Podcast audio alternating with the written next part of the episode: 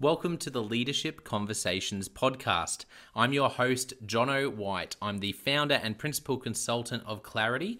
We are an Australian based consultancy that works with leaders around the world, and our passion is to invest in people to become everything they're meant to be in order to fill the world with healthy organizations that people love to work for and customers line up to buy from. The goal of this podcast is to invest in you and your leadership. If you're just joining us for the first time, then feel free to check out consultclarity.org. That's our website, consultclarity.org. We have so many free resources on there.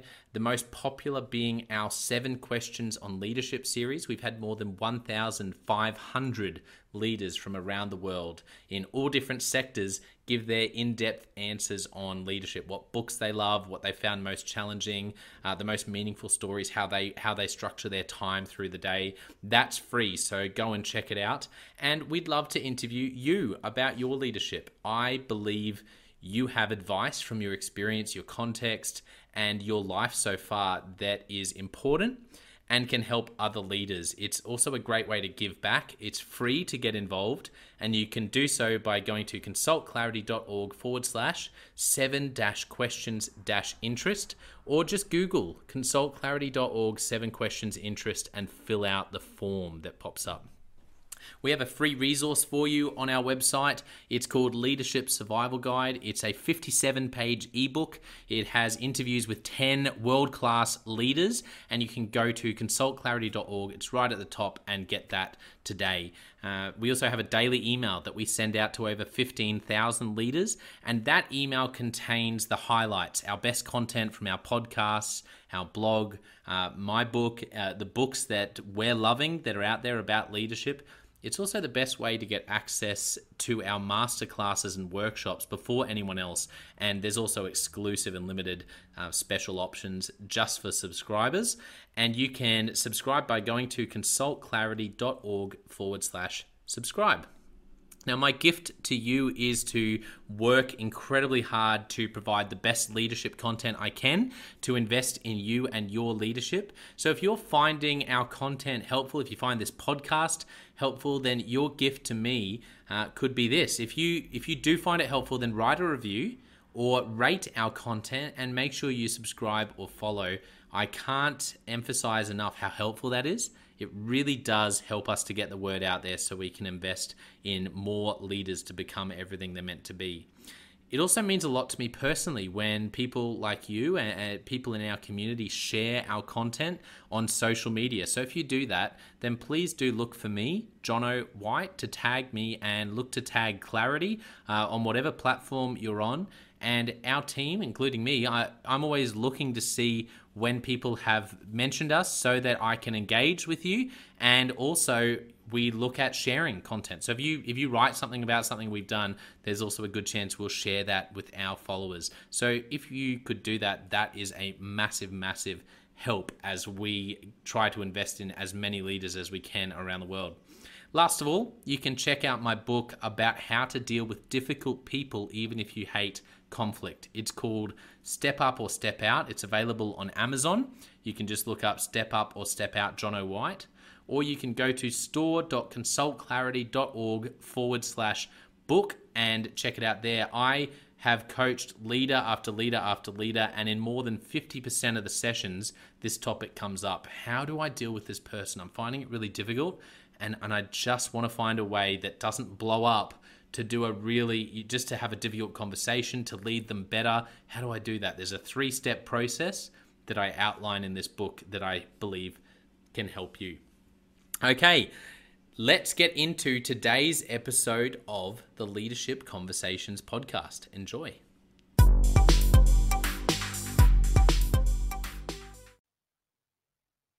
Welcome to another episode of the Leadership Conversations podcast. Today's guest is Chris Do. Chris is the founder and CEO of The Futur. Welcome to the podcast, Chris. Thanks for having me, Jonno. Yeah, I've been looking forward to chatting with you. Uh, first of all, for our listeners, some people, you know, you're a lot of people uh, know what you do. You're quite well known, but those there may be those who don't. Fill us in on the various hats you wear and, and what you're doing at the moment, Chris. Sure. My my current role right now is mostly just making content for the various uh, platforms that we create content for, mostly YouTube, Instagram, LinkedIn, Twitter, and TikTok. And I aside from doing that, I also author courses and run a coaching group called the Futur Pro. Awesome. Well, let's jump straight into it. I'd love to hear some of your story, Chris. Let's start with your childhood growing up. What were some of the moments from that season of your life that really shaped you into the person and the leader you are today? Mm. Well, the the first and probably most profound thing that impacted my life was uh, in April 30th, 1975. It was the fall of Saigon. Uh, my parents, uh, along with my, my uncles and aunts, fled Vietnam, and we escaped communism and wound up in America. I landed in, or we landed in Kansas City, Missouri in 1975. And so for me as a three year old child, I didn't really have a sense of who we were, where we came from, but I knew something was different because we didn't look or sound like anybody else uh, while growing up. And it was a hard thing to adjust to because my parents um, didn't speak a lot of English. My, my dad's first job in America was bussing tables at a bar, and that's what he, he wound up doing. Now, luckily, uh, we came to America in a time in which uh, you didn't need a degree to get a decent job. And my dad wound up doing a lot of um, night classes, and he was able to eventually wind up in San Jose, California, as a, as a chief engineer at a semiconductor company. And the reason why I point that out is because we moved a lot. Uh, every time uh, we would uh, be able to save up some money, my dad would move us from one lower income neighborhood to one level up, and we just kept doing that. So it meant that I was seeing many different cultures and societies from being uh, lower income class to upper middle class. Yeah, that must have been uh, interesting, and I I think when someone has such a, an incredible story like you do, Chris, and your family, um, of coming out of just um, you know I, I, can't even imagine your parents what what must you know what that must have been like to make that journey to to leave you know their home country and, and come to the US and start a new life. What what did you learn from them as you watched them go through like that's got to be one of the toughest things in life you can do is to move countries. What did you learn from them from your parents that stuck with you as a leader as an entrepreneur today? Mm.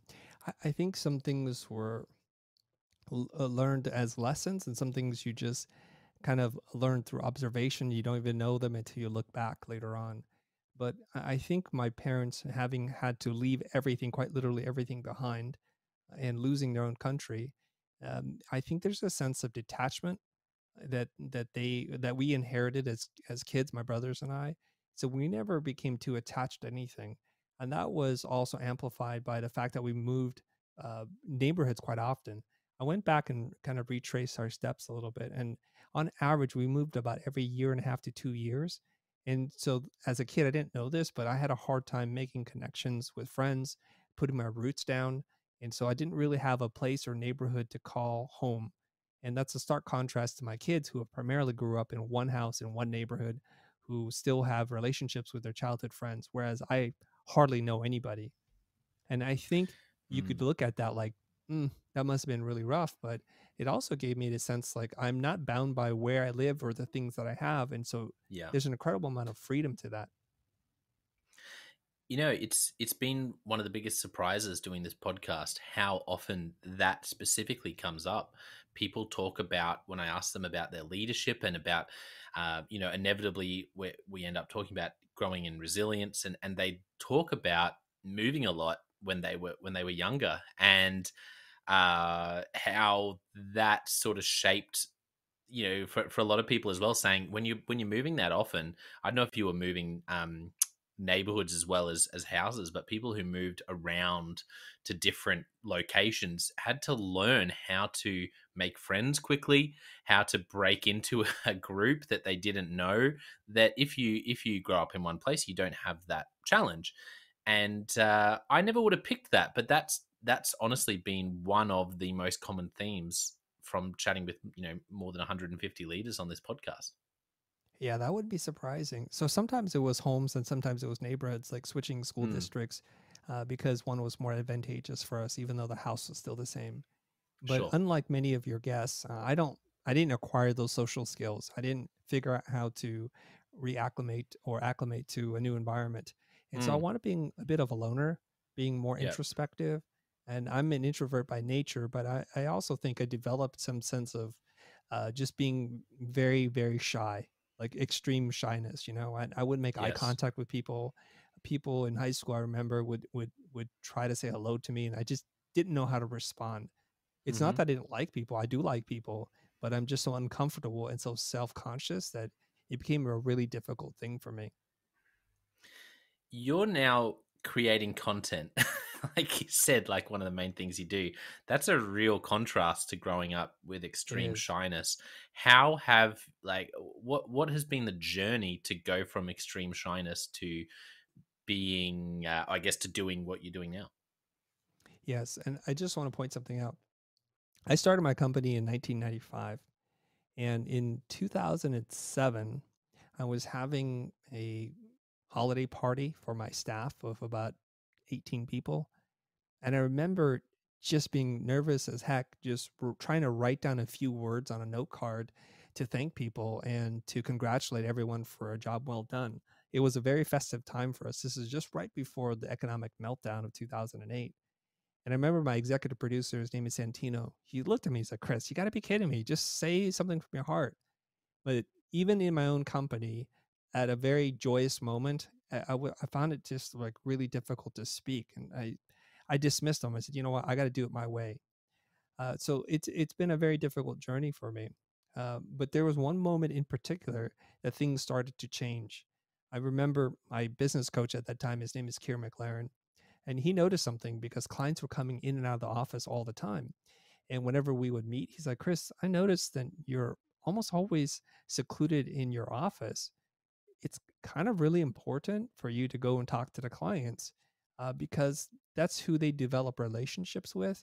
And as great as your team is, they won't always be here. And when they're gone, your clients will follow them because they didn't even know who you are. And he also said something else. He said that you underestimate the power of being an owner.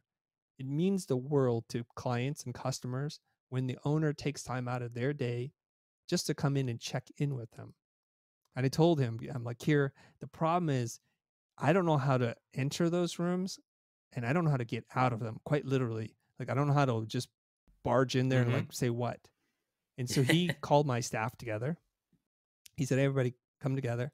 He said, here's the thing it's very important for the success of this company and your future employment here for Chris to get to know the clients. What I want you to do is I want you to introduce him and I want you to make up an excuse as to why he has to leave, get him in and out of the meetings. And this, so that's what quite literally happened. Clients would be there. Uh, my executive producer would introduce me and say, "Hey, everybody, Chris is on three other projects, but he he wanted to come in and say hi to you." And I would say, "Hi, everybody, how's it going?" I could say that, and then they would just make up a random reason. There was no meeting. It's like, okay, I have to steal him for a bit. We're gonna get him out of here, right? yeah. And so it was kind of like social training wheels. And I would do that a couple of times. yeah. And then I remember one time in particular, my executive producer, his name is David. David would say, "Hey, uh, I got to get you out of here. We got," and I said, "You know, David, uh, I'll be there. It, it can wait. It, it's okay. I, I'm prepared for that meeting." And he looked at me like, "Huh?" And I stayed there and I talked to the clients. And then eventually I said, "I have to run. I'm probably slowing down the whole creative process for all of you, but just let me know if you need anything because we do care about your business." And so that was the beginning of my journey towards figuring out, like, you know, I, I need to. I'm holding back my company. I'm holding back the opportunities that we could generate because yeah. I am, as my my business coach would say, the best salesperson for what it is that we do. Yet I'm Mm, deferring to others to do that, and they're going to do okay. yeah. That's so good. I that really resonates with me because I have, uh, you know, I've talked in the podcast a lot about my journey with anxiety, and I remember one time sitting down with a psychologist and doing a test around social anxiety, which people who know me would find hilarious because once again, what do I do? I do a podcast. What did I do growing up? A lot of a lot of public speaking, but I always found that I would churn over in my head again and again whether I made any social errors or um, and uh, and so I what I appreciate about your story is the intentionality, and it reminds me of something which which only in the past couple of years has really helped me. I always find social settings when you meet someone out uh, socially and, and and like making small talk has always been a bit of a uh, like a for me, it's never quite sit. It's never quite sat right with me because you know you ask someone, oh, so you know, tell me what do you do, and they say, oh, I actually just recently been unemployed, and you think, oh man, I just put my foot in my mouth so badly. I don't want right. to make someone new that I've just met feel like that. And I remember I came across this book, um, and I can't remember which book it is now off the top of my head, but it had this question in it. And the question was, when you're in a social setting, ask people, uh, how um, how do you spend most of your time? and it opens up this conversation where they can pick and choose. They can talk about their family, they can talk about work, they can talk about study. Uh, it, it often zooms in on what they're passionate about, and they can sort of pick from their perspective. And that that's been such a game changer because it gave me a strategy. You know, anytime I meet someone in a social setting, uh, rather than saying "What do you do?" or I, I like to just start by saying, "Oh, so tell me, how do you spend most of your time?" And it's a similar intentionality that um, to to your story, but in a social setting. And uh, and I think the great thing about both of those stories is that these sort of things can be learned. Yeah, you know, the funny thing is, I describe myself to people now as a loud introvert. And it's because people have this question because it's like this strange dichotomy that creates a schism in their mind. Like, how can I say I'm this really socially awkward person and have social anxiety? yet everywhere they turn on social media or on the stage, they're like, there I am. And so I kind of had to make up this term or this pairing of words called the loud introvert to explain why. Now, my goal in life is to make content so good, I actually don't have to have social skills. And allow me to explain. Because if you are really well known before you walk into a room and people get value from what it is that you're doing, then they're going to introduce themselves to you and say, Hey, I love this video, or I just saw you, or how do I know you? Or I think I've seen you before. And it's a great conversation starter. So it's much, much easier. That's genius. I love that. That's such a uh, such a great strategy. Uh, so interested to know in your leadership journey, what was one of the first leadership opportunities you had, you know, out of school or, or college? What was that journey like for you, Chris, where you had your first leadership opportunities? Do you remember? Yeah, I do. Um, there's a couple of opportunities that popped up, or a couple of memories that pop up in my mind. Uh, when I was still in school, I had this opportunity to work at an ad agency, and I, I decided to take a break from school uh, before graduating and I worked at this agency in Seattle called Cole and Weber. And there, as a the most junior person, your title is art director if you deal with the visual aspects of, of an ad. And it was quite interesting because I would work really hard because this is just the training, the rigor that I got from going to Art Center. And my boss, Kevin Jones, he recognized that right away. And he would put me on on on new business pitches and get me really involved he saw something in me that I didn't see in myself at that time. So even though I was only, I can't even say a year out of school because I'm still in school technically, uh, he would fly me to client presentations because he knew I could speak to certain things and cared about the design and the the way that the ads looked that uh, nobody else uh, had that amount of passion for. And so I'm already getting tested out of school. And shortly thereafter, I graduate school. I stop working at the agency and I'm freelancing around Los Angeles when my my uncle calls me out of the blue and he says, you know, ever since I've known you as a kid, you've always talked about wanting to own a business and you've always been hustling. How would you like to start a business? I'm like, of course. He goes, well, my business partner and I, who's a hotel developer, by the way, we want to invest in a design company. If this is something you're interested in doing, write a business plan and meet us um, for dinner because we're going to be in Los Angeles in in like a week. So I'm just this is kind of like the dawn of the internet. It's not like you can just go online and say business plan. Made a few phone calls, just scrambled, worked all day night for days, and I wind up uh, meeting them at the Westin Bonaventure, which is a famous uh, hotel here in, in Los Angeles. Uh, this scene for our the backdrop for many movies, and I meet them. I hand over my my business plan as a 22 year old kid just straight out of school. They glance at it and they're like, well, here's a check. It's a good faith check. Let's do business together. And so there I am, not even a year out of school. I, I basically stop freelancing and start my own company. And so I've always looked for those kinds of opportunities. Did you that's so. I mean, that's that's incredible. Both of those stories. What's interesting is that both of those people made made the call. They said, "Hey, we'd like you to fly over here. Hey, we'd like you to, uh, you know, we want to invest money in a in a business. Have you thought about doing this?" What What do you think it was about you as such a young guy that built that trust or, or led to that. Do you know what I mean? Like that's that's mm-hmm. that's an abnormal thing for those uh, you know, for for the average person to be seeing in a 20 year old. What was it about you and, and how you did what you did, do you think? I think it's a couple of things and I don't want to get too woo woo on you because I'm not really a woo woo person myself, but I think there is this thing about uh, the law of attraction when you put something out to the universe, uh, the, the, the people and and and opportunities kind of gather around you to make those things happen. And as a young person, I think what I did was I showed that I want to start a business and I would do, I would create one failed business after another. So the people who were paying attention, like my mom and my uncle and, and my friends was like, he's going to be a business person. He's going to be an entrepreneur. And I didn't even know that term back then. I just, I knew I wanted to create something. I, I wanted to be that kind of master of my own destiny, to author it. And so they could see that, they could see the determination, the focus, and probably coupled with the work ethic. Like, very specifically, my first boss, Kevin Jones, said, You work harder than anyone here at this agency. And I like that. And I think you're going to set the bar for what people can and can't get away with here. Yeah. And they, it, whether you have talent, if you're, um, as I was, a little immature and uncouth, uh, they, they, it's just like, we'll work with that. And we could work with that drive. People could see that in you. Yeah, that's. I like that you mentioned work ethic because so often we hear stories like that and we think, Chris, wow, you know, just what a guy must be, must have amazing skills, which is true.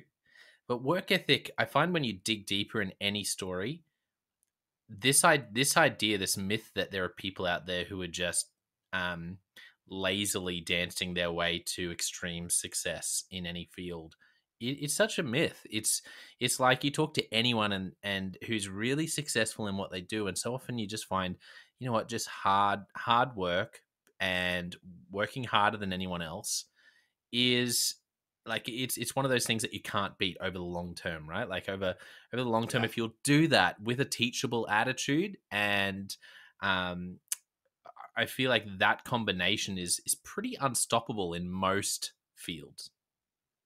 Yeah, and I have to uh, uh, confess something here.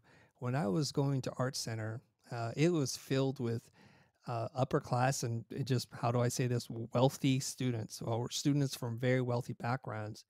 So I never felt like I totally fit in, even at art school where this is supposed to be my tribe. People are driving in fancy cars. I'm driving in a third generation hand me down car, barely holding together, right? it's like you, you, ever watch romantic comedy when the guy's trying to impress the girl and drives up to pick her up for a date and the screeching sound of the the timing belt hits right at the most inappropriate time so everybody's looking at him awkwardly yeah that was no joke that was my life that was the car i was driving and so i always thought my goodness these people have traveled the world they've yeah. ex- uh, experienced cultures and, and and and architecture and art they've gone to galleries and they've done things I haven't done anything. But the one thing that kind of allowed me to sleep well at night was knowing this thing. I will outwork them. And that's what I would just build my own identity on. And I would just say, you know what? When you're out partying, chilling, you know, drinking wine and cheese, whatever you guys wind up doing, I'll be in the library and mm. I'll be in the computer lab. This is what I will do. And that yeah. work ethic is the thing that whenever I started to doubt myself, I would just lean in, you know what?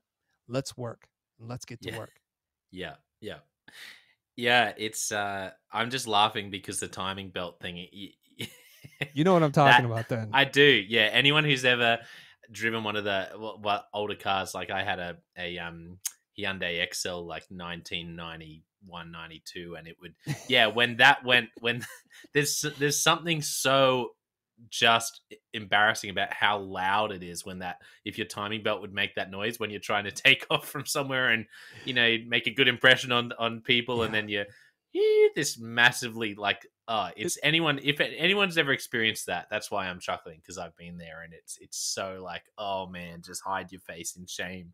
The loudest, most embarrassing noise. So I love that you said that. Oh, and it's so not like I didn't try to take care of it. I would take it to the mechanic. They're like, yeah, you know, it's just loose sometimes. that's and most of the times it would just be fine. But it's Yeah. right when you know somebody you're trying to impress a pretty girl or a teacher, and it's a, it's that Yeah. sound's going like, oh, can hear you and so loud. Oh, that's why it's bringing back memories. I had someone just the other day on the podcast talk about. Um, he was te- he was telling stories about how amazing his mum is, and and just saying that when he was sixteen, he uh, he's like I don't know. I mean, hi- his mum let him take this girl out on a date, and they must have been able to get their license at sixteen where he was. So he took their car. And uh, and to impress this girl, he sort of pulled out of the driveway really fast and and took off lost control of the car not not at a fast speed but just hit hit the curb and broke the axle so basically a Oh. 100 meters away from home so he he had to uh he had to walk his um his date back to their house and uh and the the story was about how his mum was so um just like she made him pay him she made him pay her back and everything for it but she was unperturbed was more worried about him and went and got the car and thought it was hilarious how it was but still made him pay it back in this mix of fun like how do you how do you not take yourself too seriously but also um like i said she still made him pay pay her back. But that was another great story that just popped into my head about terrible um dating dating stories involving cars. Uh that's uh that's so good. So uh chris what about what about mentors you know in in your across your career so far who have been some of the people that you've watched from afar or worked closely with who have been the biggest inspirations and and influences on on your leadership and and entrepreneurship You know, I've been very lucky to have just at the right time in my life someone who saw something in me or who took a chance and helped me to get over a rough patch. There are too many teachers in my life to name, but there are two very specific people who were probably the most uh, instrumental. I should say three. Uh, first uh, is, is the most obvious one is my dad, and, and my dad, uh, being the oldest male of I think eleven brothers and sisters, he had a very different way of raising us than any of my uncles and aunts. Uh, he he would whenever I got in trouble, and I would get in trouble uh, from time to time. The the old way of dealing with that was to just whip you, right? So corporal punishment. But my dad never did any of that. Uh, he Mm. sat us down and we would talk for an hour, an hour and a half, and he would lecture us and he would ask questions. And later on, I just found out that there's a term for that. It's called the Socratic approach. He would ask me questions to make me think about my logic and have me reason things with him so that I would arrive at the same conclusion. Now, when I was a kid, this was torturous. I would rather just get the belt and get it over with so I can go back to playing video games or go play hide and seek with my friends. But, you know, sitting there with my dad for an hour and a half, like, Dad, I got it. I got it. He goes, No, we're going to keep talking about this. So, my dad is is a person who's taught me a lot of things, not directly, but just indirectly. I learned this from him. The next person is, I mentioned before, my business coach, Kier McLaren, who I worked with for over 10 years. And we would meet every single week uh, for an hour, sometimes two hours, for over 10 years without fail. Like barring somebody's holiday or any anything big, we would meet. And he basically taught me everything that I know about business today. Uh, basic things like saying what you think. Like I always thought, like we were supposed to dance around the circle and be very polite. But if I wanted to know what the budget was, I should just ask the client, "Is this the budget?" And if you're considering other people, will you tell us that you're considering other people? And and so that was a, a lot about how I learned how to do business and do sales and uh, negotiations Mm. with the clients. The third person Yeah. is my friend from school. His name is Ho- Jose Caballer, and he's a Puerto Rican American. And he and I reconnect after 10 years of uh, doing different things. And he taught me so much about running an education company, authoring a product. And he's the guy who got me to be on camera. And that was in December of 2000, I'm sorry, January of 2014. He had said, let's go make some videos for YouTube. And I thought that was the dumbest, craziest idea ever, especially because I was still battling with my introversion. But the decision to do so uh, obviously has, has a profound impact on my life, changed the course of my life and my business. Yeah. Well, thank you for sharing about those three. Are there, are there any? Um, let's go through each of them and, and just see. Okay. With your dad, are there any stories that are imprinted in your brain about particular lectures he gave you, or something completely different just about your dad, where yeah, he there, there are. life? Yeah, yeah. Yeah, yeah. Um, sorry, you cut out there, so I, I thought maybe you had finished, but okay. Yeah, for my dad, I mean, there's a lot of little things. Like I'll I'll tell you a little little story, tiny little story. I was in grade school, and one of my friends had a handheld gaming device. Back then, they were just blinking lights that you pretended was a football player, and you would just move this around. And so, one of my friends from school that I didn't even know that well would loan it to me. I'd come home, I'd play it. My dad would look at me like, "What is that?" I said, "Oh, my friend loaned it to me." He goes, "Uh, I don't know." And then, sure enough, the the the co- the the handheld breaks, and it just doesn't work anymore. And my dad, being the engineer, and, and we call him Mister Fix It, I said, Dad, I don't know what's wrong. I don't know why it's not working. He said, So here's the problem. Here's one reason why we don't want to borrow things that we don't need that aren't ours, because now when we borrow those things, we become responsible for them. Now, it could just been that it was ready to break or you actually did something to break it, but now you might have to buy it and replace it. So you'll be out the money and you won't even have the game console. I was like, oh, shoot. Okay. I have to think about this. Luckily, though, my dad was able to open it. He checked it out, saw there's something back in. There was one loose wire. And, and thank God he is who he is. So whew, that taught me this powerful lesson. Like, you know what?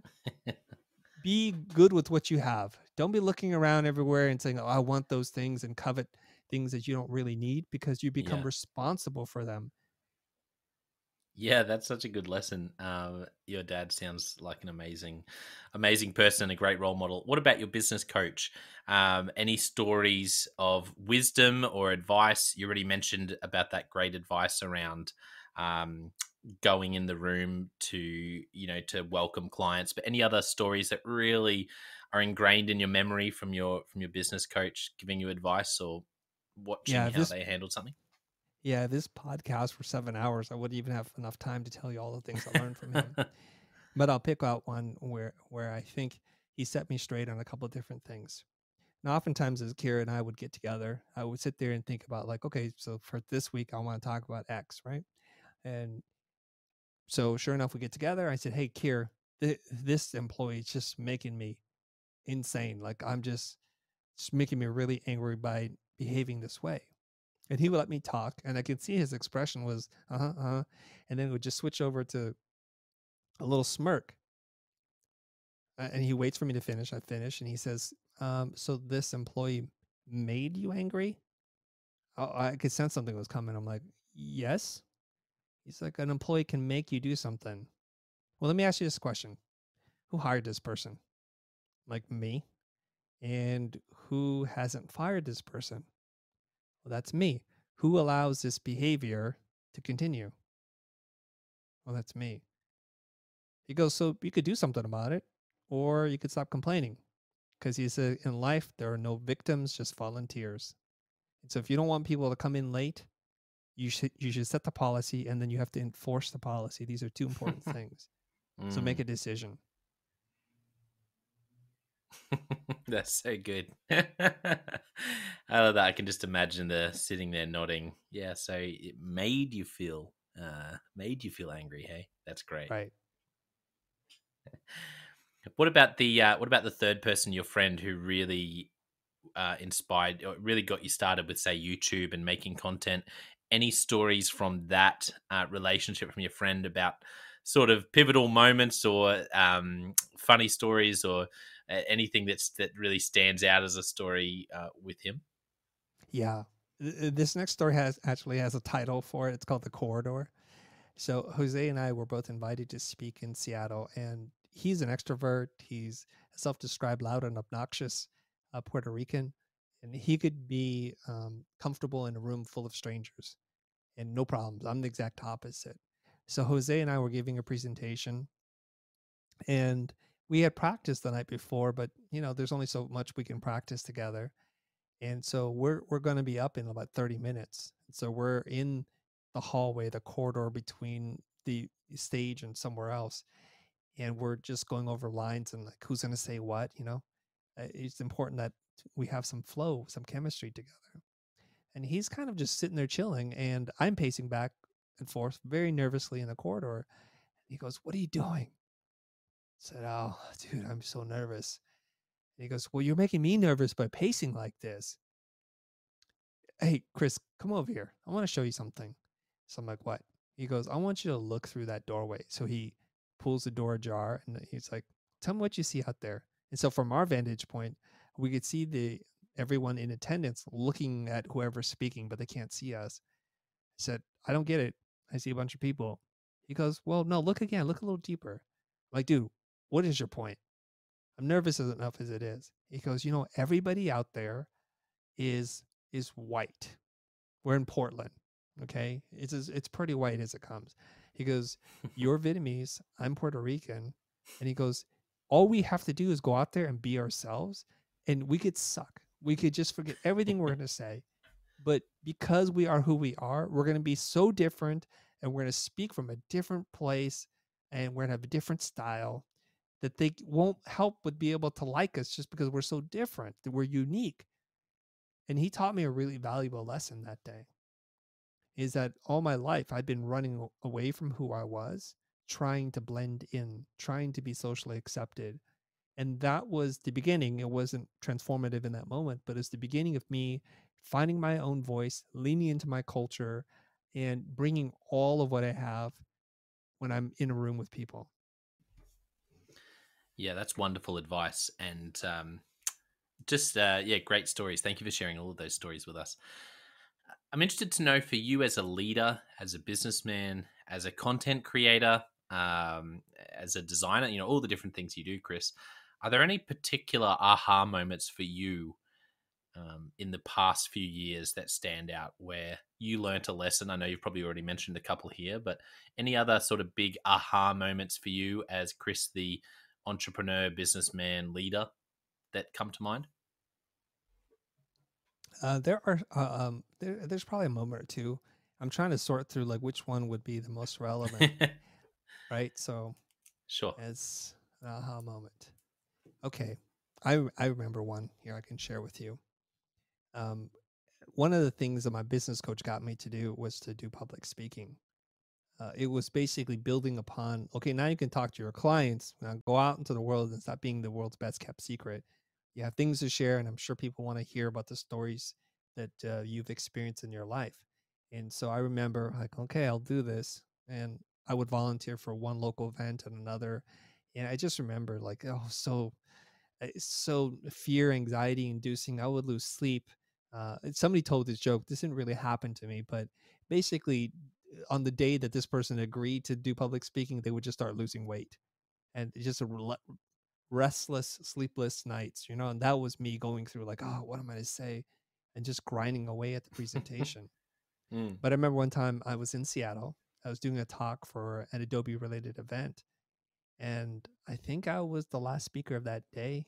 And I went out and I spoke, and I felt like I nailed the landing, and I wasn't nervous and I re- remember like as soon as I was finished, uh, people would applaud, and I I, I kind of left the stage, and I called my wife immediately. I was just like, I got to call my wife, and she was like, "Honey, is everything okay? You never call me. Is everything okay?"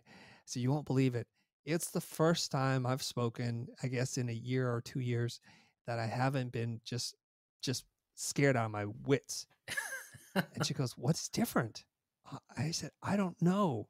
but it, I started to think about it. Mm. Right. I started to think about it. And the thing that was different is prior to this point in time, I had all these ideas about who I was and who I was supposed to be on stage. And I thought, I want to do a really good job. I want to impress people. I want to sound eloquent and intelligent. I want to give these valuable things. But the funny thing was, about a week and a half before I went to do this talk, my wife was watching a YouTube video and and there was like a monk and he was speaking to a group of people I, I think he must have been like a tibetan monk or something like that and he was speaking to some people and he says uh, you know a lot of people are afraid to do public speaking do you want to know why i'm not afraid? And he said the reason why he wasn't afraid was because he was saying a blessing to each person. He was wishing them and sending positive thoughts. And I was like, this is so intriguing. So if we take our ego out of it, if we stop trying to live up to some impossible perfect standard that we'll never measure up to and feeling the gap between where we are and that that impossible perfect standard if we just surrender say you know what i'm just going to be on stage i'm going to think about giving value to people and hope hopefully for the person who's thinking about quitting to give them a reason to stay in the business for a person who's struggling give them a tool so that they, they don't have to experience as much pain if i just tried to wish things for people like wish them well to send Mm. a blessing to give them some kind of gift in the way that i can that was the big breakthrough Yeah. And that was monumental for me. And now i try whenever i get those nerves backstage i keep sitting there thinking someone out there needs help. Do your best just to help them. Forget about if you nail the landing. Forget about all that. And it turns out when you stop thinking like that you you are fully present and your words will come out and you'll flow. It's a beautiful thing when Mm. that happens. That's so good. Um, it's such great advice, and it's it's such a powerful mindset shift if you can just change from thinking about getting it right or making it perfect to actually just trying to help someone um, and share something that's going to help someone out there. And uh, that's yeah, that's I I think that's also a good lesson. Like it it applies in a different way, but it's also a good lesson for business and for um, you know, I, I love uh, one of my favorite books on consulting is a book by Patrick Lencioni, who I'm, I'm a big fan of everything he does, to be honest. But it, it's called, uh, it's got a really funny name. It's called Getting Naked. And it's about consulting in a way that is really transparent and without any agenda. And the big idea that he talks about, it's a bit like what you just shared. It's like when you sit down with a client instead of, or with a prospect, instead of having some like sort of uh you know strategy to to you know how am i going to get this to happen or that to happen? It's like you still you still have that but the big idea is just get in there and start helping them. Like if you just approach anyone um, that comes on your radar and try to be helpful and try to just do something that's going to really add value for them and and with consulting it's often just get in there and, and just if there's anything you can do that's going to really add value to that person your chances of like your relationship your rapport you build your like the, the sort of people you end up working with and their how they think about price if you can just get in there and really help people that is such like it, it has all of these added benefits like a flow on effects and and so it's it's like the business version of that advice for public speaking Yeah. I agree with that, by the way, too. When you're doing sales or you're doing consulting, uh, to let go of whatever you think, let go of this script, let go of the Mm. framework, and just have a conversation with someone and really try to be there for them, yeah to really listen. It's and it's funny, isn't it? It's so rare. It shouldn't be. Well, I don't know if it shouldn't be, but I wish it wasn't so rare. But when you sit down, when you're on the other side of that, and you go, "This person really cares and is trying to help me and is fully present," that's a differentiator. And everyone's always looking for differentiation. But if you're in any sort of role where there's a service, like uh, you know, where where who someone's dealing with matters, if you can be that person who's present and really cares and is just trying to be there for them, that you know is is a great place to start. That beats almost anything else you can say or do in that scenario, in my opinion. Yeah. And they can feel it. Oh yeah, hundred percent. Even if it's over the phone or you know, I, I I agree. If you can, and I'm I'm also a big believer. I was gonna um jump into something else, but just to you know add to this thought, I think giving away, like not being afraid to give away IP as well. I think that's a big challenge for a lot of leaders around content creation. I, I sort of tend to believe, you know what, just just get in, just get out there and help people wherever and whenever you can. And if you're the thought leader that people go, that's where I go to get help for X, Y, or Z, then the money the money will come. There's a way to make that flow. But if you can just get out there or in a conversation, I try to really, you know, every now and then you have the thought when you're chatting with someone, oh, but if I tell them this, they may not need me for that. And I I believe, you know what, just tell them, just share it, help them. Sometimes in my line of work, that's about going, you know what, you could get me to come in and run that, or you could probably do it yourself and it would be just as good for this particular Right. type of thing. And I feel like when you do that and do the right thing by people and and really try to Yeah, just um, even take a take a hit for them as well, and just you know put them before you in that moment. It always comes back. It always pays off. Maybe not with that person, but when you have that approach, I think it's just such a good way to do business. I agree. Well, let's jump into Leadership Express. I've got a couple of questions as we draw to a close, Chris.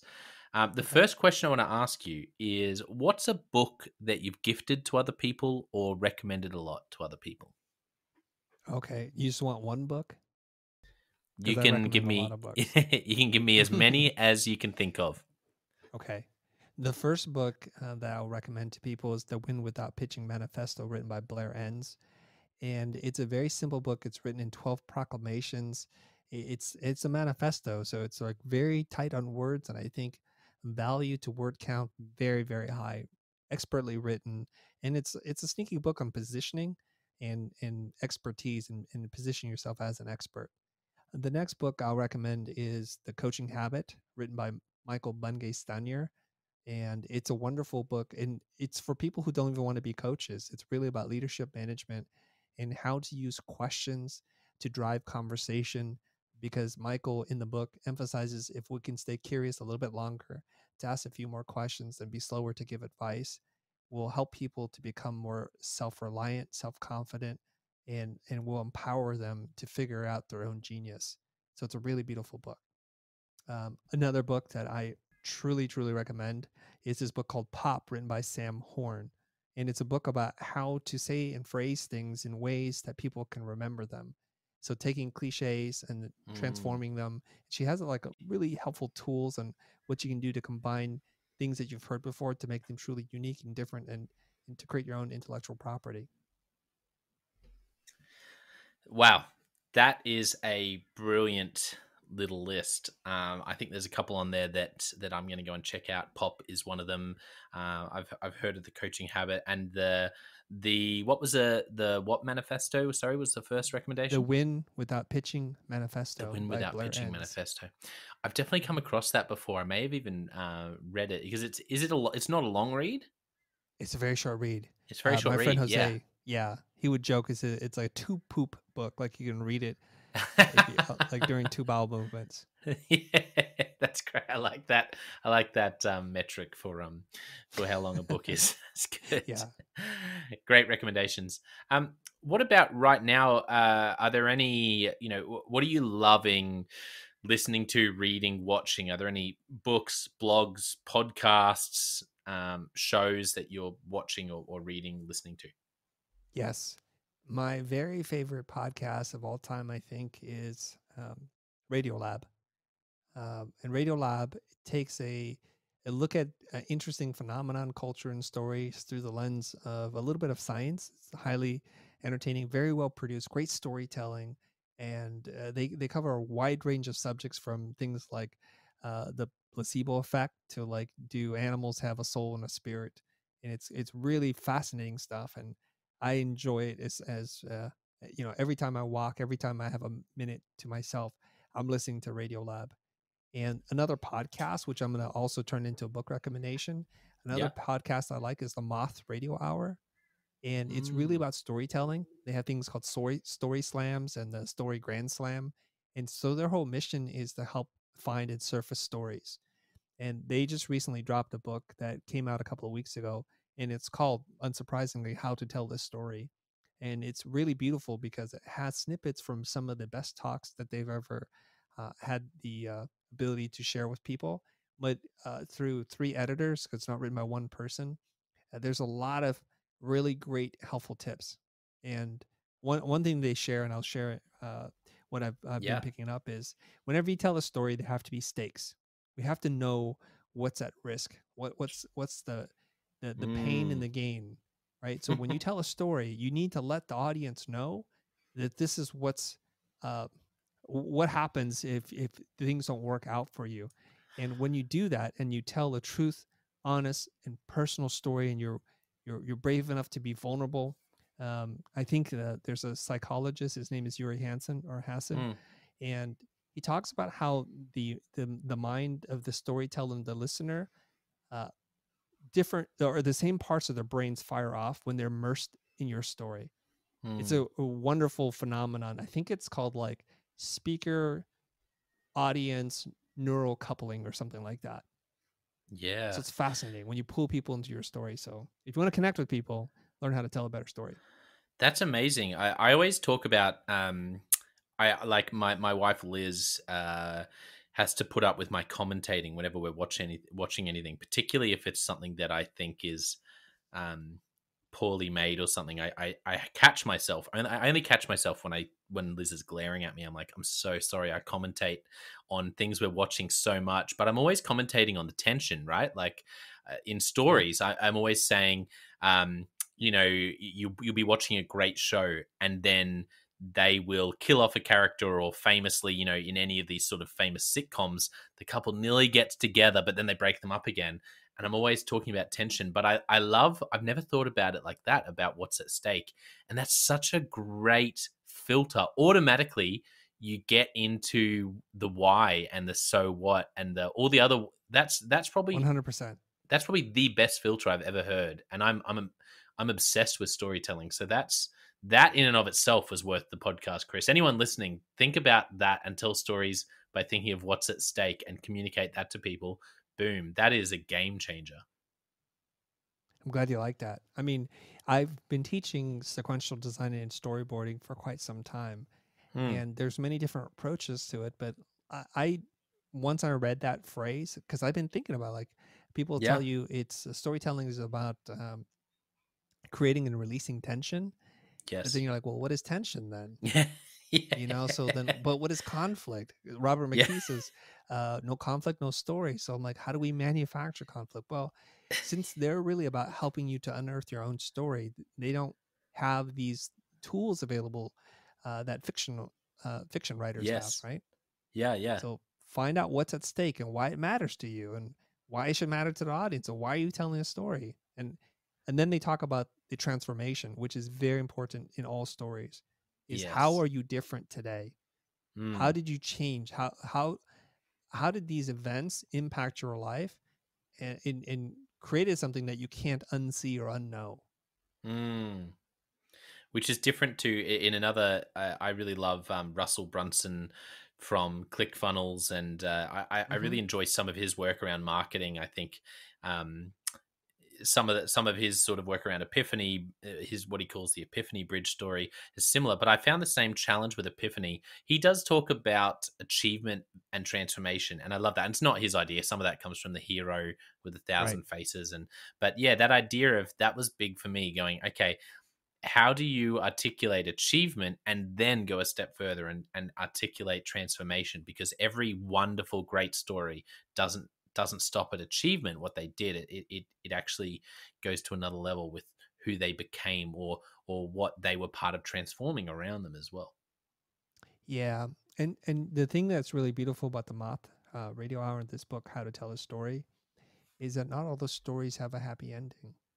Some of them are Mm, actually quite tragic, and you you listen to the story, you'll read it, and it'll bring tears to your eyes. yeah. And so they say that if you know what's at stake, then you know that a decision has to be made. There's always that proverbial fork in the road. And Mm. sometimes we focus on the action, the, the positive decisions, but sometimes inaction or not making a decision is a decision. And there's a story in there about a relationship with a young woman and her grandmother. And and the the, the young woman got pregnant. It was a it was a kind of a big deal. And she she didn't think she could raise a child, so she gave the child up for adoption, which was a very sore point for the family. And throughout the years, she had quietly stalked her her estranged daughter to see if she was doing okay. And she had all these dark thoughts, and she's telling a story. And the thoughts were like, was she better off without me? And did she find a better home, or is she doing worse? And and and she was pleasantly surprised that her daughter was doing really well in life and she didn't know how to tell her grandmother this and she kept like looking and waiting for an opportunity to tell it to her knowing how painful that that uh, giving her up for adoption was for the family. And so her grandmother has a stroke and she decides okay today's the day i'm going to tell her. I have to tell her she's getting kind of old.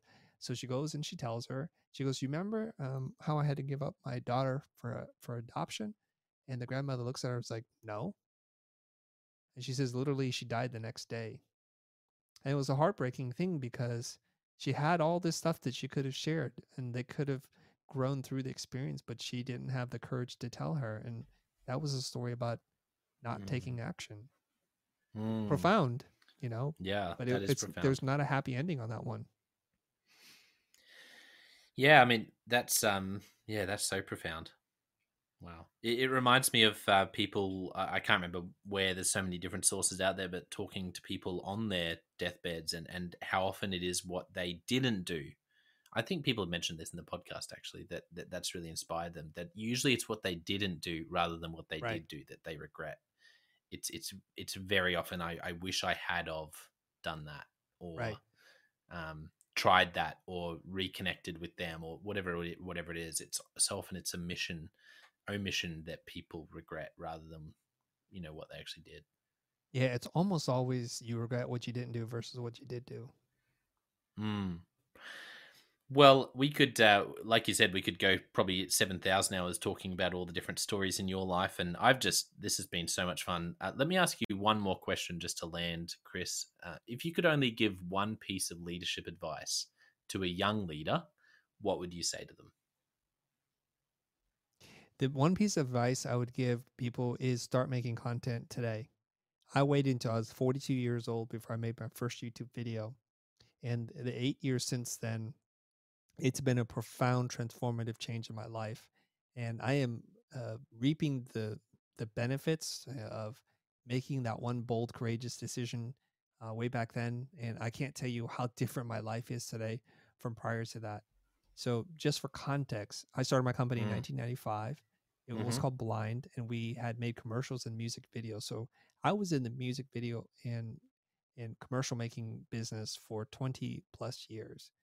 Since starting on this journey on making content, mm. I now no longer do client work, and we've been client free since December of 2018. So that means I get to do what I want, when I want, with who I want, for as long as I want, and it's a beautiful, just uh, just this harmonious, virtuous cycle that I live in right now. So I'm I'm so happy that I wish it for more people. Yeah. I love that advice. Uh, I haven't had that before as the one piece of advice, but I second it. Um, it's um, oh, you know what? I've mentioned this before on the podcast, but this is what I love about creating content and, and just going out there and doing it. And um, when I started this podcast, I had a week. Uh, you know, in, in, terms of finding the right way to create content that works for you, but the, the the, the point is there's no question about whether you do it. You just need to find the right way to do it. And for me, this podcast has been wonderful because I love being able to ask the questions and be really interested in people's lives, but also it, it creates wonderful leadership content for people. Um, and it's based around people's stories. And there was a week recently where I realized, wait a second, this week I had a few, quite a few podcasts on that one week. I realized, wow, okay, I probably had 10 that week, which was a lot and I created 10 hours of content. And that was probably more than I created last year. And I did that in a mm. week. And that for me was such a I thought that was hilarious. And um and and yet there are so many people out there that that's why I just want to echo what you said, who are umming and ahhing and go and add it up. Go and add up how much content you created last year, particularly um you know video and, and engaging content and and often it'll be less than an hour that people create because we get so perfectionistic about it and it's like well actually the best way to work out what works is to go and do it and try it and watch and learn and um but i love what gary vaynerchuk says that like what your content will be subjective this is paraphrasing but he's like your content the quality of your content yeah that'll be subjective what's not subjective is that you have to go out there and start creating content Mm. Well, Chris, for those who have just loved uh, some hearing some of your story, where can they find you and um, your organizations online? I try to make it very easy to find me. If you go to thefutur.com, uh, you can find almost all of our resources there, and the future is spelled without an E, so it's F U T U R, no E at the end. And you can find me on most social platforms at the Chris Do, and Do is spelled D O. Wonderful. Well, thank you to our listeners for tuning in. What an episode. This is going to be one of the uh, favorites, I can already tell. Just jam packed with epic stories and what's at stake. You know, just some of these ideas that seriously, I'm gonna I need to go and write them down or listen again. Um, it's been it's been so good. Don't forget, I also have the Jonno White Leadership Podcast and the Leadership Question of the Day podcast, where you can go to continue to invest in your leadership. But I want to finish today by saying a massive thank you to you, Chris, for being uh, so generous with your time for telling such great stories. And uh, I, I, think a lot of people are going to be really helped by what you shared today. So uh, thank you so much for spending time with me. Thank you. It was my pleasure.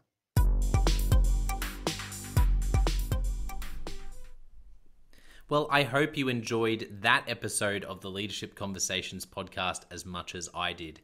If you're joining us for the first time, don't forget to check out consultclarity.org. That's our website, consultclarity.org. We have so many free resources on there, including our seven questions on leadership series. We've had more than 1,500 leaders from all over the world in all different roles, in different industries, answer these seven questions on leadership, and leaders give these in depth answers around how they spend their time. Uh, a book that's been significant for them. It's just a gold mine. It's completely free to access, so go to consultclarity.org and look for that. We'd also love to interview you about your leadership. I believe your experience, your life, your context means that you have advice on leadership that other leaders can learn from yes, you. If you're going, not me, well, no, I really believe you would have something to add. So if you're looking for a way to give back, it's completely free to get involved. And we would love to interview you through the seven questions on leadership. You just go to consultclarity.org forward slash seven dash questions dash interest or Google consultclarity.org seven questions interest and fill out the form and get involved. We have a free resource on our website called the Leadership Survival Guide. It's a 57 page ebook, 10 world class leaders giving their thoughts on leadership, and that's completely free. It's available on our homepage, consultclarity.org, right at the top. So make sure you go and get that and download it today. And we have a free daily email that you can subscribe to. We send this out to over 15,000 leaders from around the world and uh, it contains the highlights of content from our podcasts, our blogs, um, our books, books we're reading. It's got the best content, and it gives you exclusive, limited, early access to our masterclasses, workshops, new products, special offers. It's all for our subscribers. You can go to consultclarity.org forward slash subscribe and join 15,000 other leaders. And you know, my gift to you is to work really hard, particularly through the Leadership Conversations podcast. I have been blown away by the quality of the leaders, and I'm learning as much as anyone in doing these interviews. So I, am having a great time. And my gift to you is to keep lining up the best leaders I can to invest in your leadership. Your gift to me, if you're finding this helpful, there is something that you could do that would help us out massively. And that is to write a review and to leave a rating for our podcast or wherever you're watching or listening to this. I can't tell you how much that helps us out. Also, subscribe or follow. It really does make a difference in helping us to help more leaders become everything they're meant to be. Another thing that means a lot to me personally is when I see our community share our content. So if you do share this or any other piece of content on social media, then thank you and, and please do that. And look for me, Jonno White or clarity and tag us in your post. Our team is always looking for posts to engage with from our community. And there's also a chance that we'll share your content uh, to go beyond and share it with our followers. Last of all, you can check out my book. It's called Step Up or Step Out How to Deal with Difficult People, even if you hate conflict. I wrote this book because 50% of the coaching sessions I have with leaders, this topic comes up again and again and again. And it's this idea of how do I have this difficult conversation? How do I lead this person better when I'm finding them difficult? Or in some cases, you look and you say, I think I might be leading a difficult person. They're just quite difficult to lead, or I'm finding them quite difficult to lead. So there's a three step process that I unpack in Step Up or Step Out.